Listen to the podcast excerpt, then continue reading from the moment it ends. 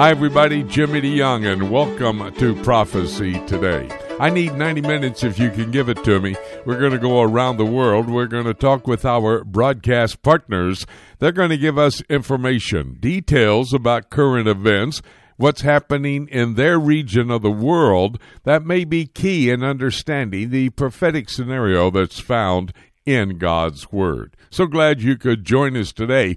And of course, the theme of this entire 90 minutes is going to be ultimately, in just a few moments, it could happen. The rapture of the church could take place. Now, we do believe that could happen at any moment, even during the broadcast. We want you to have that as the main central theme of your existence.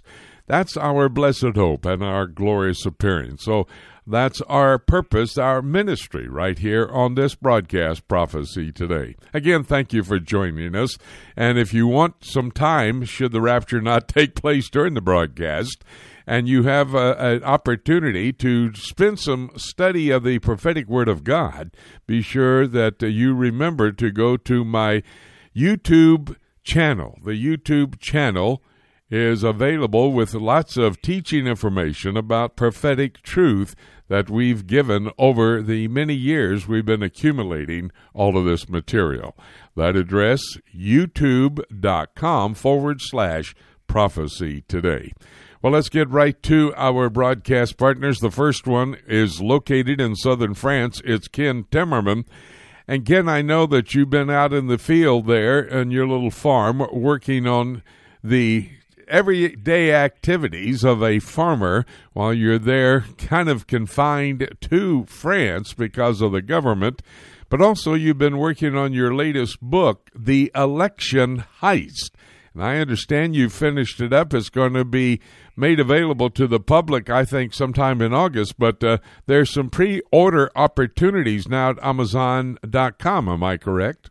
Uh, that's right, Jimmy. You can uh, find the book there or go to my website, kentimmerman.com. Uh, I'm calling this an entertainment, uh, taking a term from Graham Greene, one of my favorite authors from the from the last century, because the aim, of course, is to entertain people while you are giving them information and telling them a story. And in this case, the story is about power and the things that American politicians will do to acquire it, including stealing elections. So this is about stealing the elections of 2020, uh, how our election systems are vulnerable to theft and to electronic hacking, and it's all done in a fictional scenario where I tell you the story through a pair of politicians who are exact opposites of one another. and I think you'll have a lot of fun reading the book. I had a lot of fun writing it, and uh, it uh, will scare the living daylights out of you. Okay, now either go to kentimmerman.com or Amazon. The name of the book, The Election Heist, and you can pre order it now. That'd be a good read while you have some time to read. Well, let's get to Ken now in the geopolitical activities happening around the world that he has great insight into. Ken, what about Iran's supreme leader?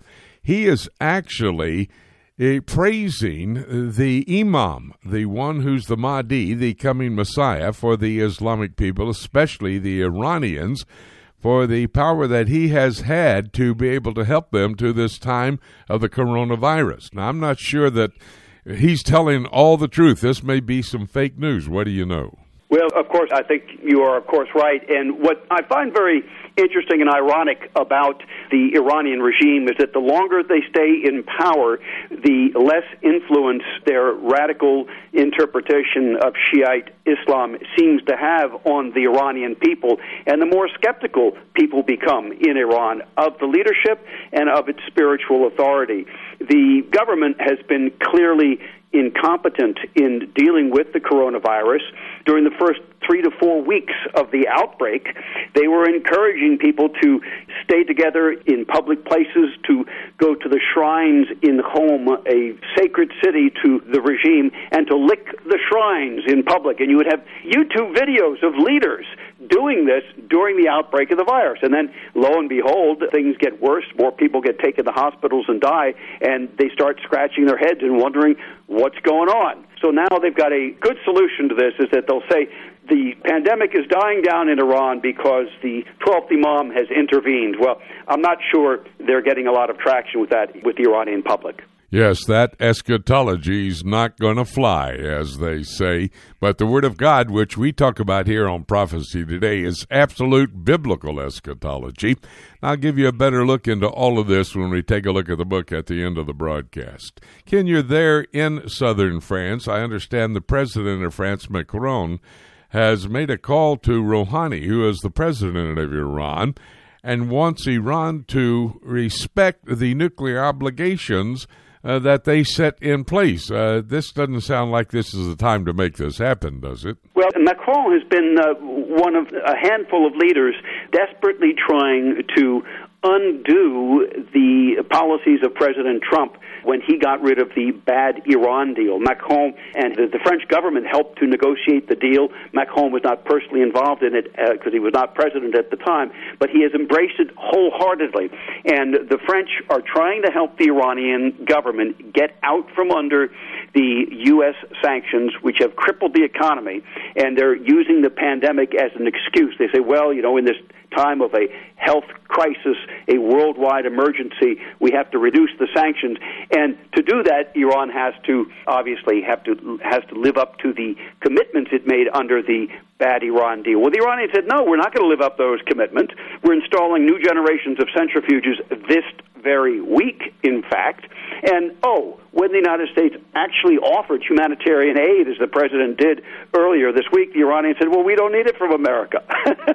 so uh, this is all just a subterfuge, a way to try to weaken President Trump's negotiating position towards Iran, and it's uh, also trying to deflect the French public from their growing criticism of Macron for his handling of the health crisis here. Ken, I know last week we talked about the possibility of war emanating out of Iran. Today is another day, about seven days later, actually. What's the real possibility of a war with Iran during this global pandemic? Well, that's really a hard one to call because just as a revolution in Iran, the spark could happen at any moment, and we don't really know what it is. But here is a, a key point of, of confrontation between the United States and Iran, and it's in Iraq, where we have troops on the ground. The Iranians have attacked us in the past. We have retaliated for those Iranian attacks, in particular by taking out the head of the Quds Force, Qasem Soleimani, on January 3rd. Well, just this past week, the Iranian regime sent the successor to Soleimani, uh, General Ghani, to Iraq hoping that he could play godfather to Iraqi Shiite politicians, just as Qasem Soleimani had done. He went there to broker a deal against the new prime minister designate. He wanted to get all the Shiite groups, all the Shiite politicians to oppose this man, Zurfi, because he was a so called U.S. intelligence puppet, and his mission was a total failure. Uh, Ayatollah Sistani, who is the acknowledged leader of the religious Shiite community in Iraq, refused to even meet with him, whereas he had meet, met with Iranian emissaries many times before. Even Muqtada Sadr, who many people have called an Iranian puppet, although I, I think that is inaccurate, Muqtada Sadr refused to meet with General Ghani. So that is a confrontation point, and ironically, or however you want to say, ironically, the, the tensions between the U.S. and Iran there are actually going down because of the incompetence of Iranian leadership. Well, that's a very interesting development there with the Iraqis. And of course, Iraq is what we know as biblical Babylon when you think about the end time scenario of God's Word. So we'll stay on top of that story with Ken of Self. Ken, what about China? Looks like a growing relationship with Russia. What's going on there? Well, that, that's a very significant development. It's been building for uh, a couple of years now. We have talked about this, but most recently, you see that the uh, Chinese have helped the Russians build a new Siberian gas delivery system so they can sell natural gas to China why is this important? Because uh, the United States is trying to limit Russia's gas deliveries to Europe as part of the sanctions on Russia. So Russia and China have expanded pretty dramatically their uh, economic and strategic cooperation over the past couple of years. Putin has stated openly that he will not stand in the way of China's growing world power, of China's thirst to be the hegemon of the world. And in exchange, the Chinese have been supportive of Russia, for example, Russia's uh, Ukraine occupation. They haven't gotten in the way of that. So you have these two major powers um, who, remember, they were both communists for many, many decades. They have been rivals, they have been allies. Now it seems they are once again allies against the United States. This is an alliance which is directed against the United States. Both leaders acknowledge it, and thankfully, we have a president in the United States who understands it as well. For the first time, Donald Trump, the president, has understood the goal of the Chinese Communist Party and of their leadership, which is to replace America as the world's dominant power. One of the reasons we have Ken Timmerman come to this broadcast table is to help us understand the geopolitical events happening. He's just been talking about Russia and China. Russia is going to be a major player beginning of the tribulation period, China at the end. And that's what we'll tell you about when we take a look at the book. All key information coming from Ken Timmerman. Ken, thank you so very much. I, I want to tell everybody the Election Heist, the name of Ken's newest novel. You can pre order it now at kentimmerman.com or amazon.com, either one. Hey, Ken, thank you so very much for a great report. Stay well, my good friend. We'll talk again next week. Thanks so much, Jimmy, and have a blessed Easter. God bless. Thank you, sir. You too. We're going to take a break, and when we come back, we've got David Dolan standing by. He's going to give us a Middle East news update. You need to hear this report as well. It's all ahead right here on Prophecy Today. The book of Revelation is God's final word to man and the timeline of the last days revealed to the Christians. This symbolism filled example of apocalyptic literature can be difficult to understand, especially when simply reading it from beginning to end. Dr. Jimmy DeYoung's latest book, Revelation, A Chronology, takes a walk through the prophetic book of Revelation in the order that the events will take place, chronologically, sharing insights into its true meaning and doing so in an easy to understand and practical way. If you have difficulty understanding the book of Revelation, get your copy of Revelation, A Chronology, and let Dr. Jimmy DeYoung aid you in your understanding of this profound end times prophecy book that God has preserved in His scriptures for for Christians in the last days. To order your copy of Jimmy DeYoung's Revelation, a chronology, call us toll free at 877 674 3298 or visit our website at prophecytoday.com.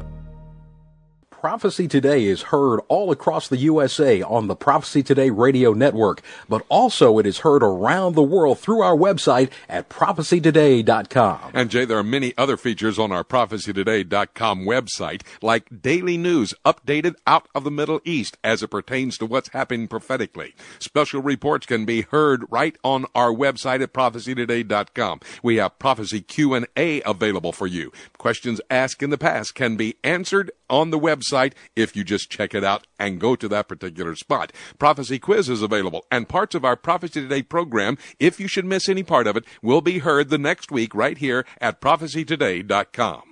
And don't forget, you can even email your questions to us for our live radio broadcast. Just go to our website at prophecytoday.com. You'll be amazed, you'll be surprised at what you'll find on our website. Be sure to visit us at prophecytoday.com on the World Wide Web. Welcome back to Prophecy Today. My prophecy moment may be a opportunity for you to take a short period of time, maybe five or ten minutes, to study Bible prophecy. It's one third of the entire Bible, and my prophecy moment is available on my YouTube channel, YouTube com forward slash prophecy today.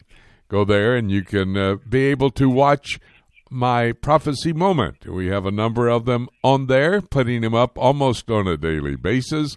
We'd love for you to study them. We did one on the Passover and how Jesus fulfilled all of those feasts. The first of the seven Jewish feasts, crucified on Passover, buried on unleavened bread, resurrected on first fruits. He'll fulfill the last three feasts in the fall period of time as well. Uh, that's available on my prophecy moment. Well, let's, as I promised, get right to David Dolan. He's the man, a journalist in the Middle East for over 30 years knows what's going on in that region of the world. That's why we, on a weekly basis, go to him for the latest information we need. Now, this is Holy Week, Dave, in Jerusalem, Passover beginning on Wednesday evening, and of course, Resurrection Sunday will be the time that uh, the Christians mark the resurrection of Jesus Christ, but it's totally different this year, isn't it? Very, very different, Jimmy. And of course, we knew it would be with all the closures that were ordered in Israel uh, over the last few weeks. The number of cases in Israel surged past 10,000 on Friday, with nearly 100 dead. And Jimmy, nearly 3,000 soldiers are in isolation so they didn't have any sort of family Passover. And in fact, the government ordered people to stay away from family gatherings. They actually closed down uh, the roads between cities. You couldn't travel outside of cities. But there was a great deal of controversy because the prime minister had just his wife, but also two sons were there. Well, one son lives with them, the other does not. And he traveled to get to their home and appeared on television uh, with them, and there was a big controversy over that. And the president, Ruby Rivlin, and his wife hosted their daughter, who doesn't live with them. So they they broke those rules, which has created quite a controversy. But very sedate, no public gatherings. Now, some of the synagogues people did show up against the orders, especially in some of the ultra Orthodox areas, and there was a lot of controversy over that. There's been a great deal of press coverage of uh, Orthodox Jews and how they're responding to this ultra Orthodox Haredim in particular, and a lot of negative press. But they did, and uh, we may see some, you know, further surges of cases as a result of those synagogues that did allow people to uh, come in and, and gather. The police tried to break up some of those things. It, it was a very unusual situation, Jimmy. Here you have the Israeli police, um, almost all of them Jews, uh, road blocking cities, not allowing people to travel to family seders not allowing congregations to open, and they actually divided Jerusalem up into seven districts, Jimmy, and they weren't allowing people to travel even between one area to another, and that was frankly to isolate uh, the several ultra Orthodox neighborhoods in Jerusalem from other parts of the city, because in those neighborhoods the the rate of infection is much much higher. And again, that was very controversial. So not at all a normal Friday, Good Friday, Via Dolorosa, empty, nobody hardly there, a few people, but you know, not the parades, uh, processions with the carrying the crosses and then, of course, going into the churches, the doors to the Holy Sepulchre Church are shut. The doors in Bethlehem to the Nativity Church are shut, so there's no possibility of getting into those places, no tourists in those areas. So very, very uh, different than a normal one that nobody really has seen in their lifetime, even in wars, wartime, and other troubles that have occurred over the years. There's never been anything quite like this for uh, Passover and for Holy Week. Yes, and Holy Week, a special time because Passover is one of those pilgrim feast days when they have a priestly blessing pronounced upon all the people there at the Western Wall Plaza. There's been upwards of a hundred thousand Jewish worshippers there for those priestly blessings. I understand it was limited this year, and what they did is they broadcast broadcasted online, but still they held the priestly blessings. That's interesting. They did, and you know, like everything, they're trying to keep as much normalcy together as they can. And uh, therefore, there was a broadcast Seder on Wednesday night, including the Prime Minister at his home. And they, one of the networks went from different scenes to different uh, Seders in progress but a very different situation, Jimmy. And I want to say the the Western Wall and other things, you know, they're they're doing as much online activity as they can in every area, but there's only so much you can do. But Jimmy, they've announced that they're putting up uh, almost overnight two military bases, two new military outposts. Uh, right along the Jordan River. Uh, we talked about that last week, uh, whether that would be annexed or not. The Prime Minister wants to annex it to Israel. But there's already some military installations down there, even though it's not formally Israeli territory. They're adding two, and they're putting them up overnight so that these nearly 3,000 soldiers who are in isolation because they've been exposed to the virus, not all of them have it, but some of them do. They're young, most of them are okay, but they're going to put them in these new bases uh, basically this weekend. So the whole situation is very, very weird, very odd. And of course, many people are most concerned about the 25% unemployment rate that now uh, transpires. And Jimmy, many of these are jobs that they're just not going to quickly come back at all, especially in the very, very vital tourist industry. How soon will people be getting on airplanes again?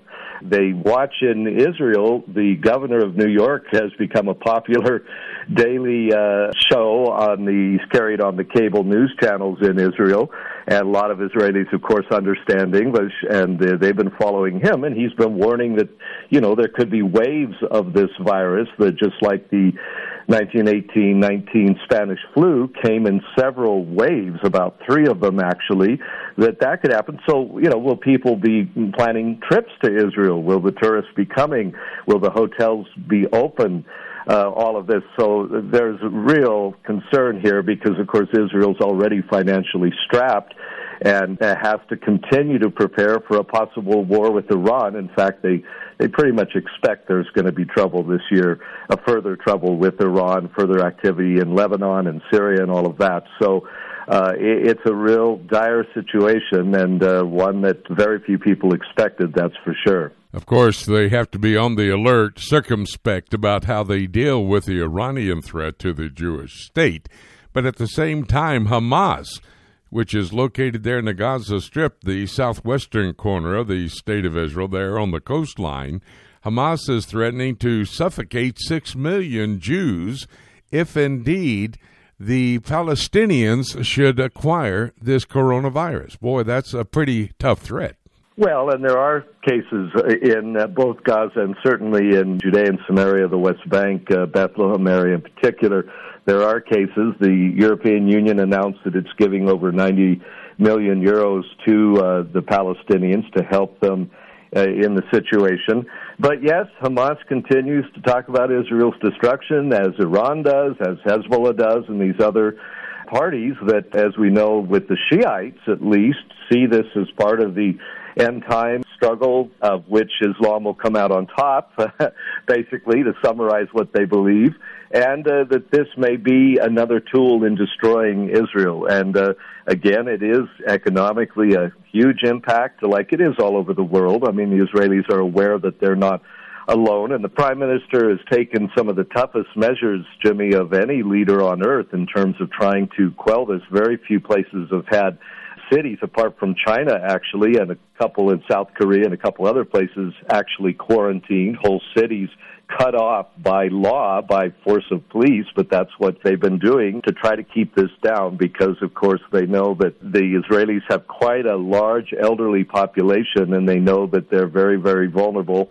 There's a lot of people with other uh, conditions. There's a lot of diabetes, the other things we see in westernized countries, especially there, they would be looking at hundreds of thousands of casualties possibly if they didn't clamp down. But they are easing restrictions, Jimmy, somewhat. Uh, they're allowing travel between the towns as of Sunday, and they're going to discuss further easing. Uh, it's starting to level off a little bit, but the death toll, like it is in the States, is still rising and will probably continue to rise for uh, a few weeks at least. And we weren't able to have enough time to get to the fact that uh, Benny Gantz, who is the leader of the opposition political party, and Benjamin Netanyahu, head of Likud, and the caretaking prime minister today are going to get together and see if they can form that coalition emergency unity government. We'll talk more about that next week. It should come together by the time David and I get together. David Dolan, the man who covers the Middle East for us, he's been doing it for over 30 years, and he helps us to understand all that's happening in that very key region of our world. David, stay well, my good friend, and we'll have another conversation next week. You as well, Jimmy, and he is risen. He's risen indeed. Amen. Hallelujah. Glory to God. We're going to take a break. When we come back, John Rood standing by. He's going to give us his European Union update. That's all ahead right here on Prophecy Today. Every believer needs to understand Bible prophecy. Whether you're a novice or a student, we are here to help you. Just visit prophecytoday.com and click on the link for the Prophecy Bookstore. There you will find a large selection of CD sets, DVDs, and books for the Bible prophecy student written by Dr. Jimmy DeYoung and other prominent scholars. While you're there, be sure to check out Dr. DeYoung's latest series called Presidents, Politics, and Prophecy. This series examines how God has used human leaders in general and specifically the last seven U.S. presidents to set the stage for Bible prophecy to be fulfilled. This was shot on location in Washington, D.C., and is available on DVD or as a 10 hour audio series on CD. Be sure to check back often for special deals. You can visit prophecytoday.com and click on Bookstore, or you can go directly to prophecybookstore.com. Welcome back to Prophecy Today. We move into our next half hour. Remember, it's 90 minutes each and every week I need so my broadcast partners can come to the broadcast table and give you information, details on current events happening around this world that may well be setting the stage for Bible prophecy to be fulfilled. One of the key regions of the world as we focus on Bible prophecy would be the European Union, which I believe, and I do believe our broadcast partner John Rood thinks, is the infrastructure, at least, for the revived Roman Empire. So we go on a weekly basis to John to get the latest details happening out of that part of the world. John, it looks like the European Union finally coming together, agreeing on a 500 billion pound coronavirus rescue package. Talk to us about that. Looks like they're trying to help each other out now. Well, Europe has been very divided on the issue. Italy first uh, asked for assistance from the European Central Bank, and they were denied. And because of the inefficiency and the refusals to work together, of course, the European Union, the whole idea is to have a unified uh, system where each country benefits each other. The Italian prime minister came out and warned, saying that the EU's very existence is under threat if the EU cannot come together and combat the pandemic. Well, finally, there's some assistance that's come through 500 billion euros. It has begun. And then again, this is really sort of an existential crisis. There were talks to do bonds that would be international vehicles for debt, corona bonds, but that's been taken down. So altogether, Europe's total fiscal response to the pandemic is three and a half trillion dollars. So they have taken a step up, but the underlying atmosphere of division appears to be nearly unchanged. John, I do believe I mentioned those were pounds, but you're correct. They are euros. However, that then brings to my attention the possibility, the looming collapse of the European single currency, the euro. What do you know about that? And it's just in this last week that these things have come to the forefront. Europe has uh, weathered some very severe uh, crises through the years. The euro was, you know, Milton Friedman, who was the leading U.S. economist, he gave the euro just a 10 year existence, is what he thought, and yet it's gone a bit longer than that. But it's under enormous pressures. Spain has committed uh, 20% of their GDP to fight the virus. And when they're asked where this money is going to come from, they say it's just going to come from the financial help of Europe. France is seeing now the worst economic situation since 1945 and 2008. And so they're expecting for a, a very serious recession. And it's very possible that all of Europe uh, goes into a depression over this. Well, that puts pressure on the euro currency, which is used in what we call the eurozone, which is 19 of the 27 member nations that are in the EU right now. So the world is looking outside into Europe and seeing that this is really an economic earthquake that's happening. The next step is that several of these large European economies are going to require bailouts and assistance. It's going to be several times bigger than anything that Europe has ever seen. The central bank, uh, banks, really the central banks of the world, are out of bullets, so to speak, because now they're using negative interest rates and they're printing money until there's no more trees.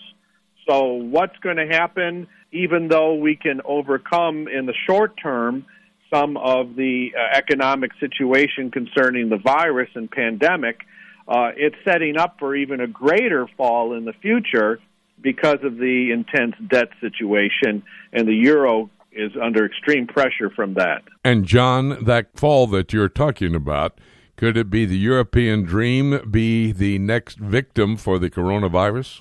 Exactly. Not not only do we have the threat right now on European unity, we have the effect that that can cause economically as well. But then we have the idea of entire European project, the European dream, as you say, has not been efficient. The countries are not working together. The first countries that came in to give aid uh, to Italy were, were China and Cuba.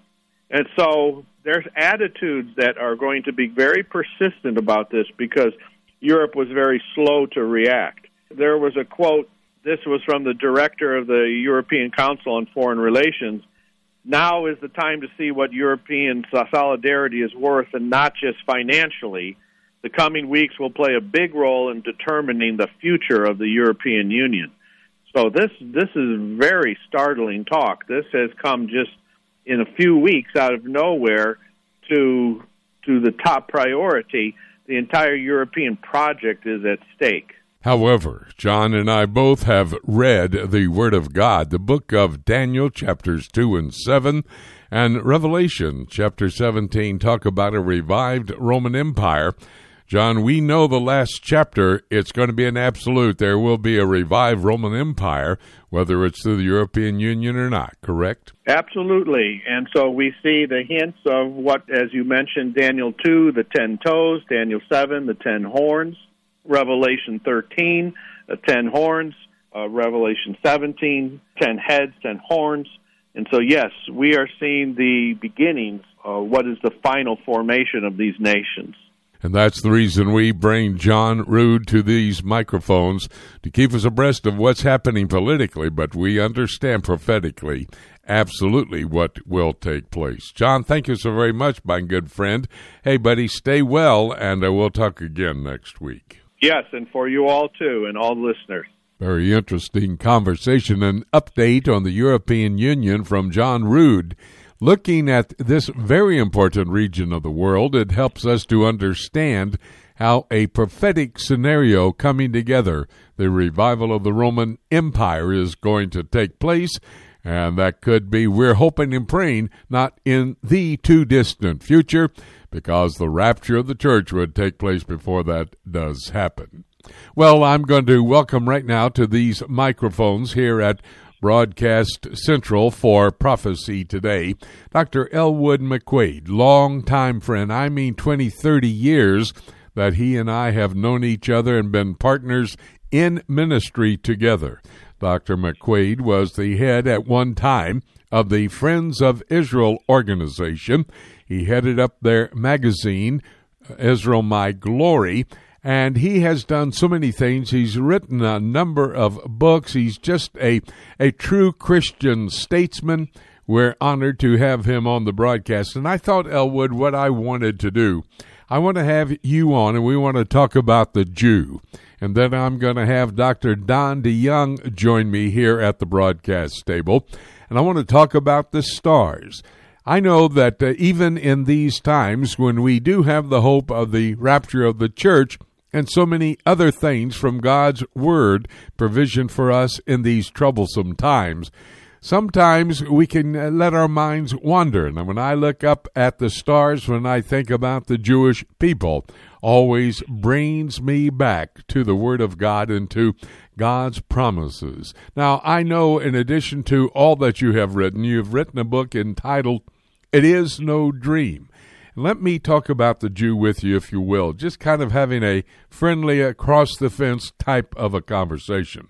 Why did God, in your opinion, and after many years of study, why did God choose the Jewish people? You know, that's a marvelous question, and one that's the best we can do is answer it in Scripture. He said that these were not the most numerous people on the earth. They weren't the wisest people on the earth. They weren't the most honorable people on the earth. But he says this, Jimmy I loved them and I chose them.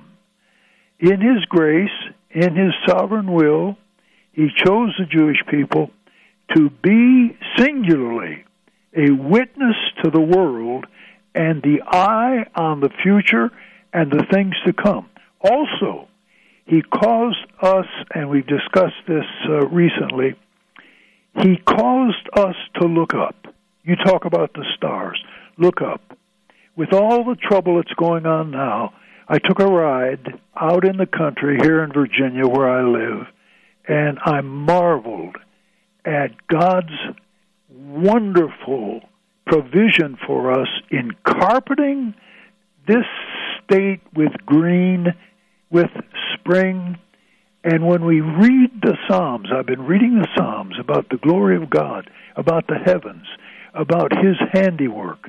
And when we look out, we must see Him. Thank God. Through the Jewish people, we have the provision to do that. When God said, You're going to be my witnesses, Isaiah 43, you're going to be my witnesses. When he talks about a light to the nations, look to Israel. That's the light. And 4,000 years of this history is recorded in the Bible itself, so people can spend time reading God's Word from Genesis to Revelation and recognize how He has loved these people, protected these Jewish people, and set them in a special place. And now he has set them, Elwood, into a land. Not only in years past have they been a witness to the world, but now they stand out to all the world of the fact that God has put them now back into the land that he chose to give them and that land forever. Yes, you know, Jimmy, this is such a strategic moment in history. You mentioned, and, and this has been preached for hundreds of years, that the center of Gentile activity in the end times, last days, will be the Antichrist ruling from Europe and the world going to that place to find the power of the nations. Okay. But in your day and my day, your time, my time, God has brought these people uniquely into their land, given thousands and thousands of years ago, a land in their hearts. Last night was the Seder for the Passover. Over all the world in numerous languages, as many as you can mention, next year in Jerusalem was the close of that prayer. Today they're in Jerusalem.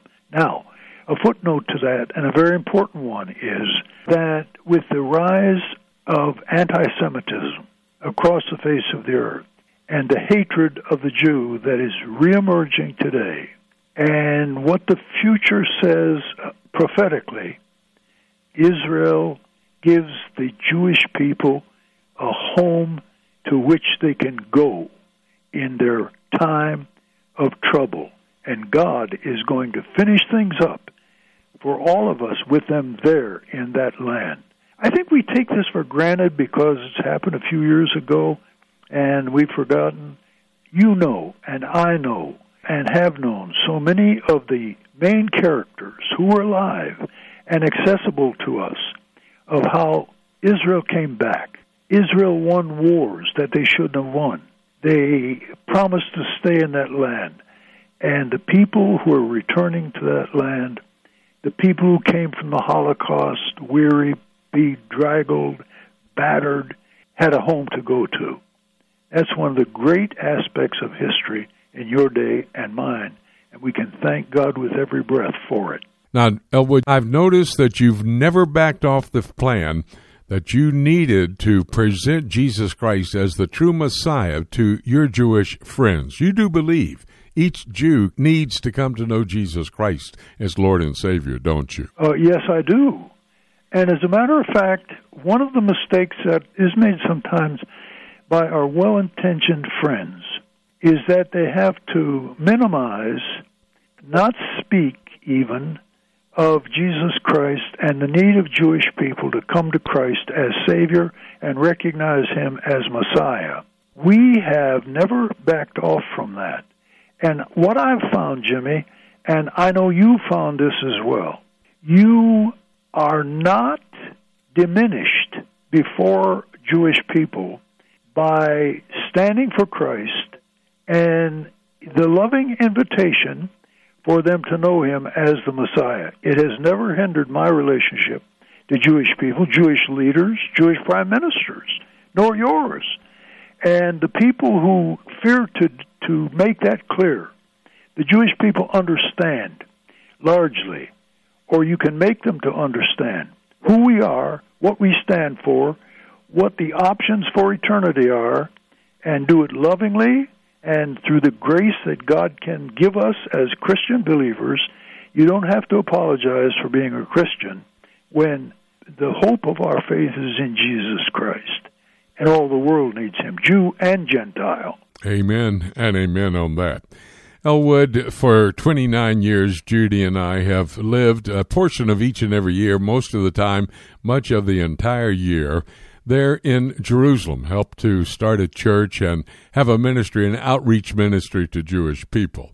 But I've received almost more blessing from them than they have from me. I've always said, and I want to conclude our conversation together with this thought, and let me know what you think. Touching a Jew is like touching the hand of God. And it's been such a blessing for them to bless each and every one of us as we come in contact with them. Would you agree with that? Yes, a hundred percent, Jimmy. I couldn't I couldn't agree with you more. I will bless them that bless you and curse them that curse you. The blessing that comes from associating, knowing Jewish people, from seeing the Word of God lived out in the context of the culture of Judaism and the the Jew. Uh, Jimmy, there's no substitute for that. And the Christians who are not aware of that have been spiritually, unfortunately, deprived of the fullness of what Christ has for us. So we can say today, thank God, that God has given us these people, and yes, yes, when you touch the Jewish person, you touch the hand of God. That's an absolute. He is who he said he is and will do what he said he would do. What an assurance, a blessed assurance that we have in these troublesome times. Elwood, thank you for your life so very much. Thank you for the friendship you've allowed me to have. And thank you for this conversation. I appreciate it. Hope it'll bless the people as we think about the times in which we're living. Thank you, Jimmy. What a blessed conversation with my dear friend, Dr. Elwood McQuaid. And I hope and pray that as you think about the Jewish people, have contact with them. You'll realize that God does have a plan, an eternal plan for each and every Jew. You can play a role in that by introducing any Jew and every Jew you come in contact with with the true Messiah, the person Jesus Christ. Well, as I mentioned before we started talking with Elwood, I said that I look at the Jewish people and then I look up in the heavenlies at the stars. And I get such a joy, especially when I see the stars and the moon maybe up the same evening. It just blesses my heart to realize what the Lord has done. It gives me a focus on Him. It helps me to understand He is real something like this, these stars in the heavenlies, which we'll find out more about in a moment with Don, did not just happen to be there. Dr. Don DeYoung, he's a scientist, he is a teacher, a professor in a university, recently retired. He travels all over the country speaking. He has a book entitled Astronomy and the Bible. I have it right here in my hand. It's packed full of questions and answers.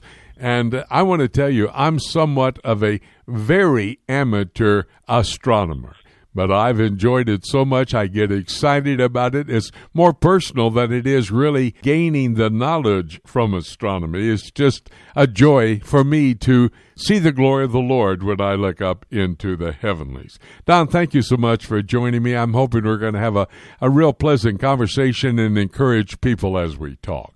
Jimmy, glad to join you.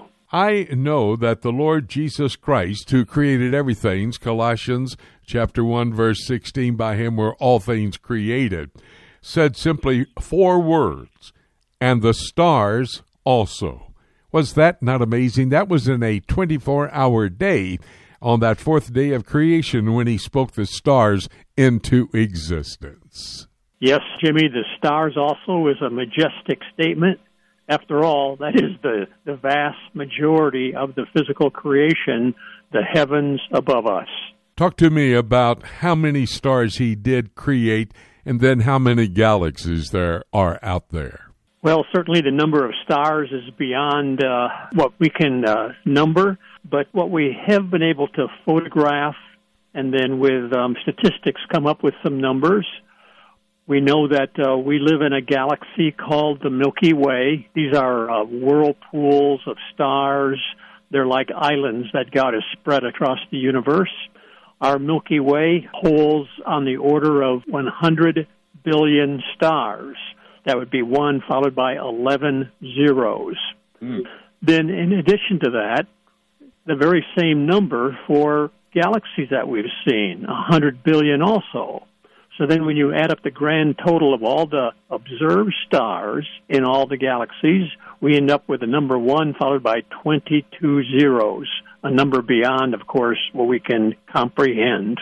And for sure, I cannot tell you what that number is, but it is awesome as you think about it and what God has done. And Jesus said it in four words, and the stars also. Wow. Yes, the work of his fingers, he uh, just spread them across the sky. And that was so beautiful to be able to look in the evening sky at those stars and the moon, and in the daytime, of course, the sun. All of that done on one 24 hour day, that fourth day of creation. Don, uh, uh, this is a young universe. I want you to explain that. Some people may not quite understand what we're talking about. We hear the scientists talking about millions and billions of years. We're talking about a young universe, aren't we not? Well, yes, we are, Jimmy. The universe is certainly vast in size. The stars go on and on into deep space.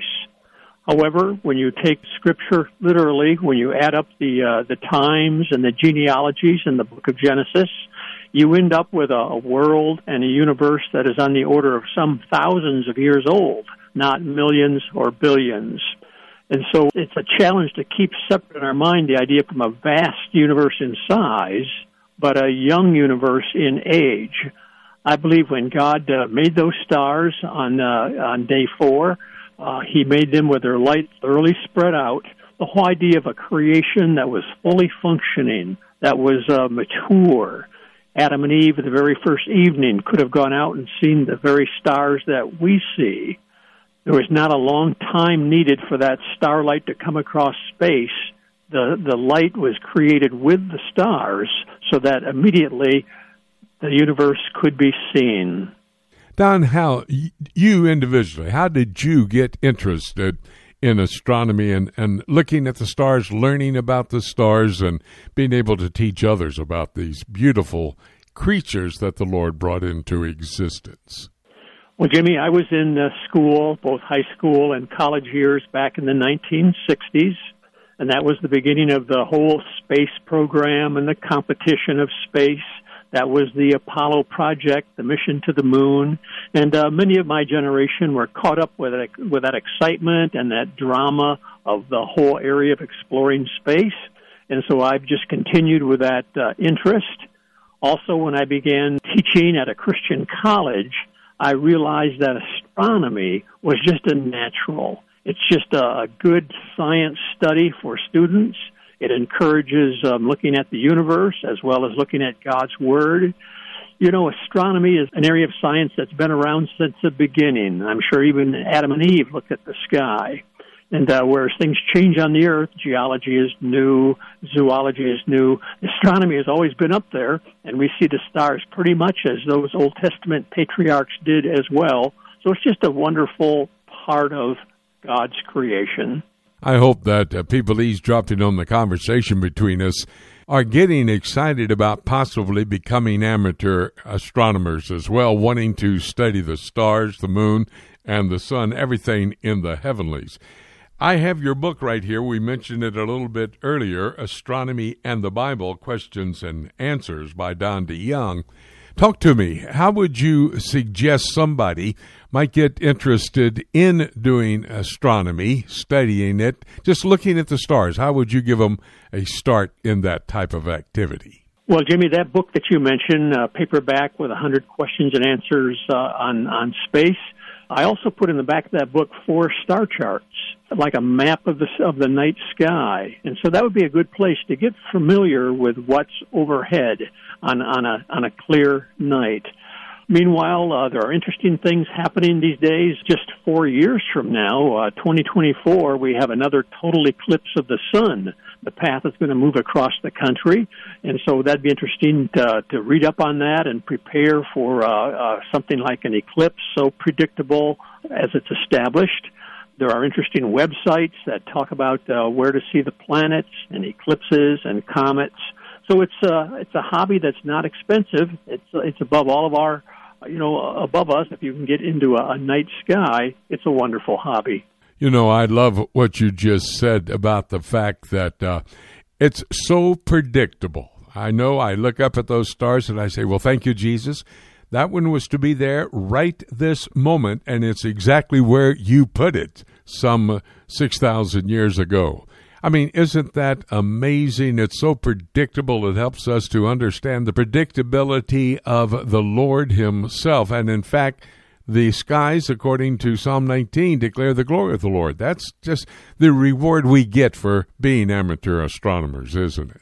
Well, that's true, Jimmy. In a world of change, uh, the heavens are an encouragement to us that God uh, runs the whole system, and uh, He's certainly still in charge. And, Jimmy, even something like the sun, so regular in its light day after day, and the light of all the stars as well.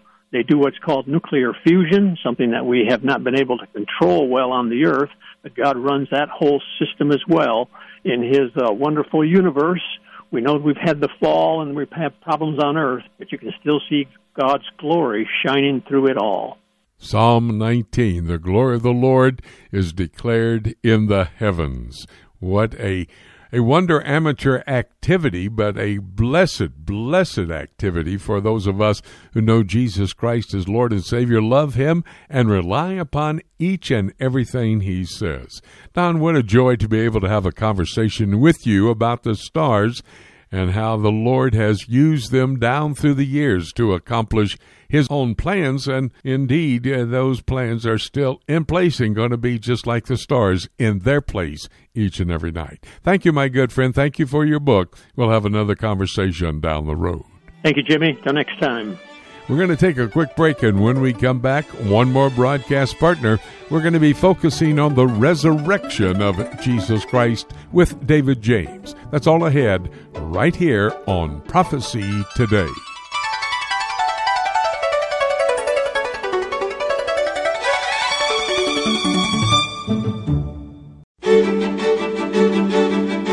Hi, everybody. Jimmy DeYoung here at Broadcast Central in Chattanooga, Tennessee. In fact, we've been here trying to keep away from coronavirus. Maybe you're in the same situation. We want you to remember you can go to my website, prophecytoday.com. We have some great prices on our materials that you would be able to order and study when you have this time for studying the prophetic Word of God. And do remember my YouTube channel. This will assist you in being able to listen to some of the teaching materials we've put up on the YouTube channel, including the prophecy moment. That's youtube.com forward slash prophecy today. I Want to remind you about my poll question just before we get to my conversation with David James. It's on the home page of Prophecy Today on the left hand column. In Revelation 1:18, Jesus said, I am he that was alive and dead, and now stand before you alive. Then in verse 19, John is told to write down those things which were, which are, and which shall be hereafter. By the statements of Jesus, do you believe that he is the cornerstone of our salvation and knows the future for us? He knows the prophetic plan for all saved people. That's our poll question. Go to the website prophecytoday.com. We now bring to this microphone David James. It's a weekly occasion when David and I get together and have a conversation about an issue confronting the body of Christ that needs to be discussed from a biblical perspective. That's what we're going to do this week, as well as David comes to the broadcast table. David, earlier in the week, we received an encouraging email from a listener out there in Nevada. And she also included a nice article that she wrote in the context of the coronavirus crisis. Talk to us about that email. Sure. Well, this lady has actually corresponded with me a few times, and I know she's uh, a regular listener from that correspondence. And she has told me that you, Jimmy, you've been one of her main prophecy teachers. And uh, when she wrote back in September, the first time she wrote, she said she has been praying for both you and me and our ministry. So that was very nice. We appreciate that. And one of the main things she dealt with in the article was her understanding of God's plan through the ages. And in another email she sent after the one that I sent you, she mentioned that she had been watching my teaching of that course at our conference in Chattanooga back in December. It was encouraging to me that she has a clear and I would say a biblical understanding of what's still ahead for the church and for Israel and for the world and God's prophetic plan. You know, Jimmy, we're probably more likely to hear from someone if they don't agree with us, and, and that's totally fine. But it's also nice to know when we've had a part in helping someone to understand the Bible. And I would say, in light of our topic today, I also wanted to mention that she began her article by talking about being older in the midst of this pandemic. And she said she's more sure than ever she's ready to be with the Lord if things would turn out that way. What a blessing that email was for both you and me, David. And praise the Lord for a sweet listener like that who would, number one, write us, but number two, be reaching out, teaching her own prophetic truth as well. That's great. Well, that does bring us then directly to our main topic for today, David the importance of the resurrection of Jesus Christ. Because if it were not for his resurrection, we would have no hope of our own resurrection or the joy of being with the risen Savior forever. What a joy that is. And that's absolutely right, Jimmy. Jesus is our living hope. You know, in Second Corinthians uh, chapter five, uh, Paul says, "Knowing that while we are at home in the body, we are absent from the Lord, for we walk by faith, not by sight. We are confident, yes, well pleased, rather to be absent from the body and to be present with the Lord. If Jesus weren't alive, and if he had not risen from the dead, then we would not have this hope." And in fact, when Paul wrote his first letter to the believers in Corinth, he had to deal with that very issue because some of the church were apparently denying or at least doubting the resurrection. And in chapter 15 of 1 Corinthians, he wrote, If Christ is not risen, then our preaching is empty and your faith is also empty. For if the dead do not rise, and Christ is not risen, and if Christ is not risen, your faith is futile and you're still in your sins. Then also those who have fallen asleep in Christ have perished. And we know that the Sadducees denied the resurrection, and the Greeks also thought it was a foolish notion. And we even see that in the book of Acts when Paul was in Athens because he was mocked by some when he brought up the resurrection of Christ in his message there.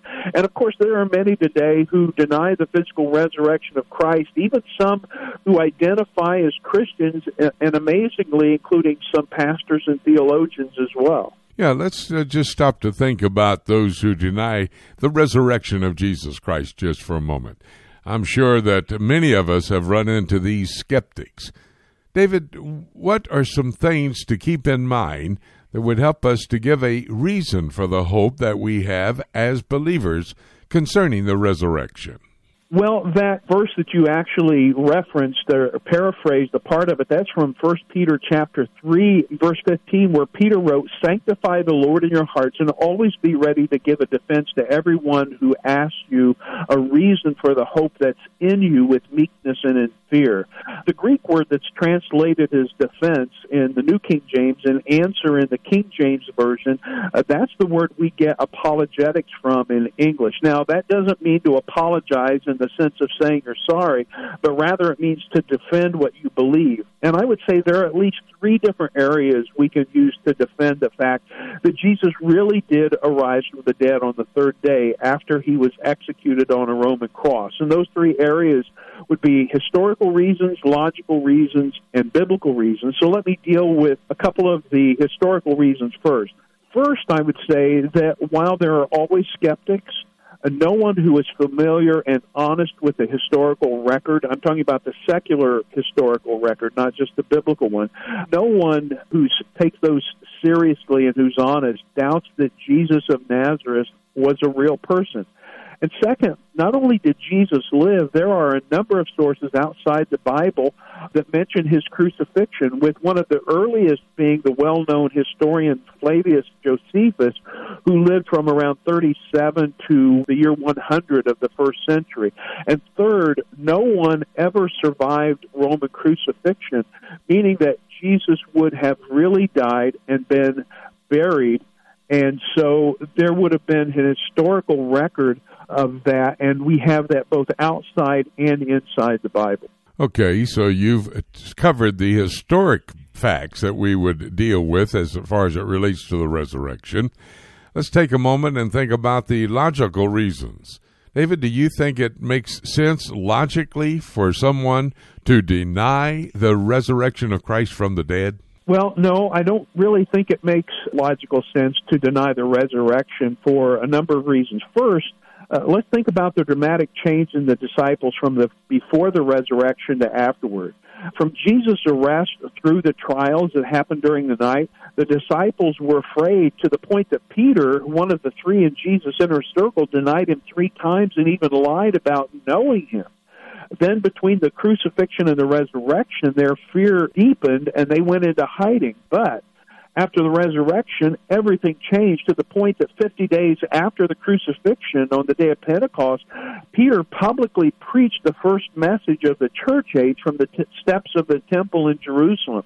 Second, neither the Jewish leaders nor the Roman authorities wanted to accept that the rightful king of the Jews had come back to life after his execution. And all that anyone would have had to have done to debunk the claims was to produce the body, and no one did. So that also serves as an historical reason as well. And third, in the first few years of uh, the church, the majority of the early Christians were ethnically Jewish, and yet the day of gathering together for fellowship, for study, and for worshiping the Lord, that shifted from the Sabbath to the first day of the week. There has to be a reason for that. Finally, I would say this if the disciples stole the body, why would they and others, like Stephen, for example, the first martyr, why would they die for what they knew to be alive? You know, seriously, Jimmy, only a crazy person dies for a story that they know for a fact is not true. Yes, that's absolute. Well, for those of us, David, who believe the truth of the Word of God, the biblical reasons would be the most important. And David, would you not say at least some biblical reasons are also historic and logical reasons as well? Without a doubt. You know, the scriptures are historical documents, and in fact, there are thousands more copies of them than any other comparably old literary work. And, also, I would say that while faith involves more than logic, it doesn't contradict logic, and it's never less than logic. So let's first think about the crucifixion. This was described by King David around 800 years before it was even invented as a method of execution. In Psalm 22, he wrote concerning Jesus, who was the son of David, is one of his titles. David wrote, I'm poured out like water, and all my bones are out of joint. My heart is like wax, it is melted within me. My strength is dried up like a potsherd, and my tongue clings to my jaws. You have brought me to the dust of death, for dogs have surrounded me. The congregation of the wicked has enclosed me. They pierced my hands and my feet. I can count all my bones. They look and stare at me the resurrection was recorded by all four gospel writers, and among them was Luke, who was not only a doctor, but he was an historian who carefully researched everything he wrote about. Then in Acts chapter 9, we see Saul of Tarsus encountering the risen Savior. He went from being a mortal enemy of Christians to the foremost missionary church planter and theologian of the first century. And he suffered greatly for what he did for this change, including an attempted execution by stoning. How do we explain that if Jesus wasn't really alive? Then in 1 Corinthians 15, Paul offers the historical and logical argument that the resurrected Christ was seen by as many as 500 people at one time, so there were eyewitnesses who would have been from all over the known world at that time. And, and, there are many other things we could talk about, but another important one is that contrary to cultural norms of the day, the gospel writers use the testimony of women as an apologetic for the resurrection. This doesn't make any sense at all if it didn't really happen. Yes, I agree 100%. David, because of the present pandemic, it's probably safe to say that the majority of believers around the world will not be gathering together to celebrate the resurrection this weekend. But that doesn't really take anything away from the hope the resurrection brings, especially in the midst of life's difficulties. You're absolutely right, Jimmy. You know, although there are signs that we may be reaching a turning point in this crisis, many people are still suffering. Many have lost jobs. Many have lost loved ones. And the uncertainty of the coming weeks and months, we still don't know what's going to happen, and it can be unnerving for some. But we have hope. And even when faced with death, as believers in Jesus Christ, we may grieve, but not as those who have no hope as Paul says in First Thessalonians chapter four, as he begins speaking about the rapture and the resurrection. We have the hope of forgiven sin on the basis of Christ's death in our place. He took the punishment we deserve for our sins against the holy God. And we have the sure hope of eternal life, which includes our own resurrection because of the resurrection of our Lord and Savior. We receive forgiven sin and eternal life through faith and trust in Jesus Christ alone for salvation. He offers that salvation as a free gift of God's grace, and a gift can never be earned. It can only be received, and it's received by faith and faith alone. We can't live a life that's good enough to deserve salvation. We don't gain forgiven sin and eternal life through baptism or regularly attending church or being a kind and generous person or a good parent or a good friend or neighbor. Paul said we're saved by grace through faith. It's a gift, not through works, lest anyone should boast. And in that, we rest our hope. Our blessed hope. You know, I love what Jesus said himself, Revelation chapter 1, verse 18. I am he that was alive, dead, and now stand before you alive. And then the next verse, he tells John the Revelator, write down what's going to happen in the future. So he's not only the cornerstone of our faith, but the foundation for understanding the prophetic truth and God's plan for the future. David, great conversation. Boy, how can you beat talking about the resurrection of Jesus Christ? That's just the best. And thank you so much for making preparations for our conversation. I believe we'll be able to have another one next week, should the Lord willing and the rapture not take place. I'll look forward to it, Jimmy. Thanks a lot. You're certainly welcome, good friend. Be well as we'll endeavor to do the same thing. We're going to have to take a break, and when we come back, I'll open up the Bible. We'll take a look at the book. It's all ahead, right here on Prophecy Today.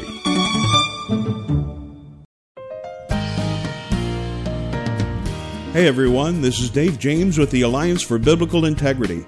You hear me each week discussing current theological issues with Jimmy DeYoung on the Prophecy Today weekend broadcast. We founded the Alliance for Biblical Integrity because we saw a need for an apologetics and discernment ministry that would be an important resource for local churches, schools, and ministry organizations that face ever changing theological challenges in today's world. I teach many different courses and seminars in the United States and around the world and can tailor the seminars for Sunday schools, Bible studies, and church services, and the courses for weekend conferences of 6 to 10 hours. For more information, you can go to the ABI website at biblicalintegrity.org. That's one word, biblicalintegrity.org, and click on Courses and Seminars on the main menu.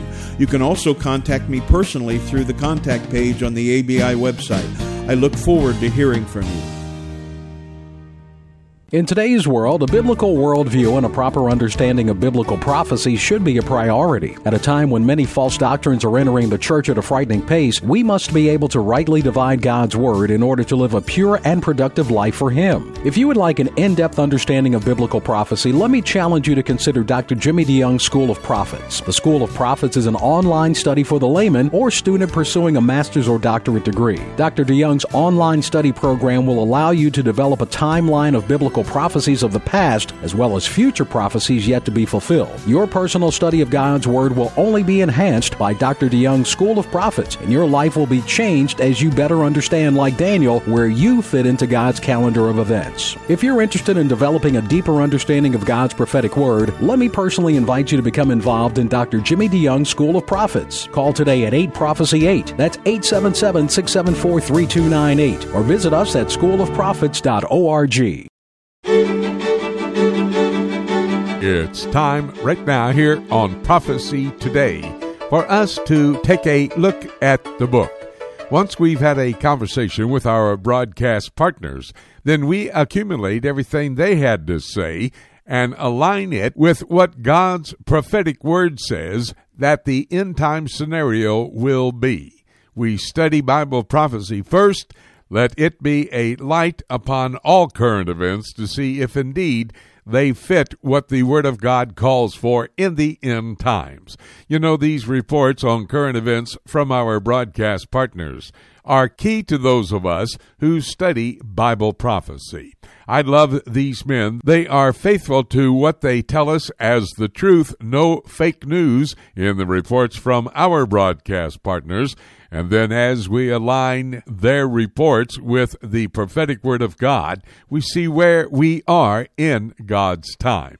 For example, today we talked with Ken Timmerman. Ken was in southern France and he gave us his report. In addition to that, he talked about his brand new book, Election Heist, which is now available for pre order at Ken's website. That would be kentimmerman.com, or you can go to amazon.com and purchase the book, a pre order a purchase. But when we were talking with Ken, he gave us a report about the supreme leader of Iran who was thanking the coming Imam, uh, the 12th Imam who is going to appear and be the Mahdi. That's Arabic for the Messiah who is going to come, go to Jerusalem, set up a worldwide caliphate, a kingdom. Well, the supreme leader today is thanking this coming Imam, the Mahdi, for protection from the coronavirus. Now, I'm not sure how much of the news coming out of Iran is fake or not fake. You know, the Iranians have been kept safe, even though they're doing crazy things like going to some of the holy towns in Iran to holy buildings and literally licking the building. They may say the Mahdi, the coming Imam, the Messiah in Iranian eschatology, is coming. He is not, I can tell you for sure. That update, though, helps us to understand how they are making preparations and could strike out in a full fledged war against the enemies of Iran there in the Middle East, also over in the European Union, and possibly reaching to the United States.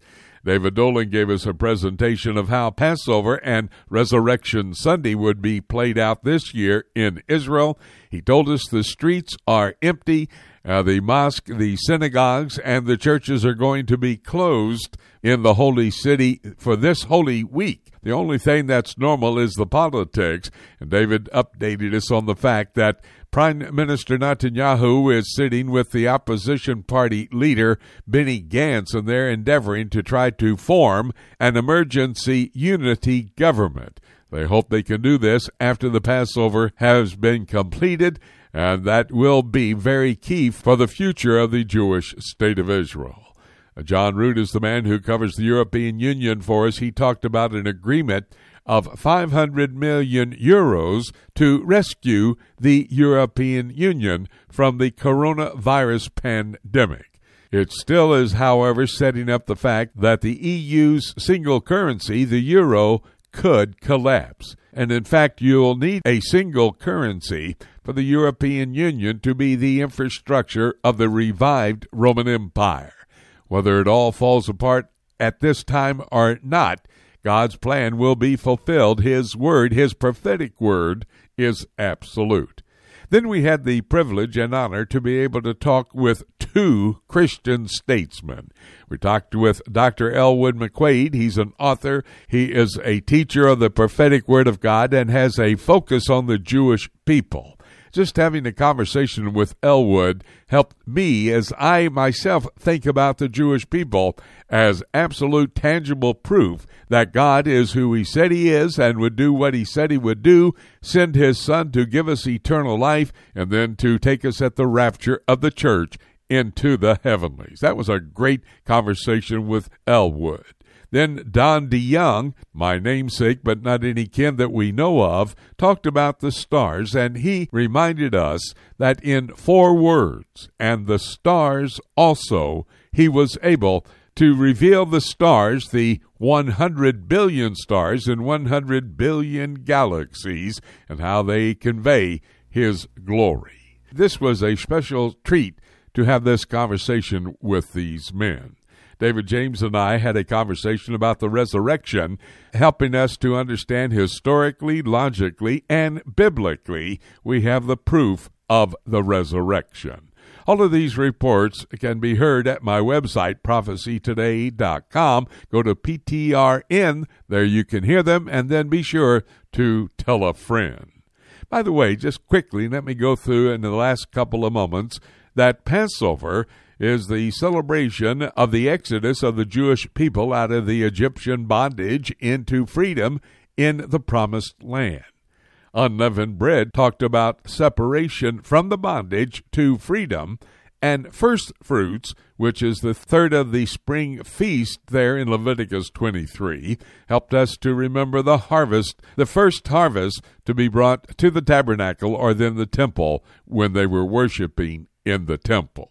I hasten to remind you that Jesus Christ actually fulfilled all the prophetic significance of these first three feasts. Jesus Christ held the Passover with his disciples on Wednesday evening, actually Thursday, according to the Jewish day, and then his death took place, as recorded in Matthew chapter 27 and verse 45, on Passover. Christ was buried on unleavened bread. That's Matthew 27, verses 57 to 60. And then on first fruits, and that would be the morrow after the Sabbath. In other words, the Sunday resurrection took place. Jesus Christ, according to 1 Corinthians 15, is indeed our resurrection. He proved who he was and can do what he said he would do. His promise is that the rapture, will take place. Let not your heart be troubled. You believe in God, believe also in me. In my Father's house are many mansions. If it were not so, I would have told you. Now listen, I go to prepare a place for you, and if I go, I shall come again and receive you unto myself. That's the rapture of the church. That's our blessed hope, his glorious appearing. And that rapture actually could happen even today. And having said that, nothing left for me to say except let's keep looking up until. Thank you so much for joining us today. This is Jay Johnson inviting you to join us again next week for more of Prophecy Today.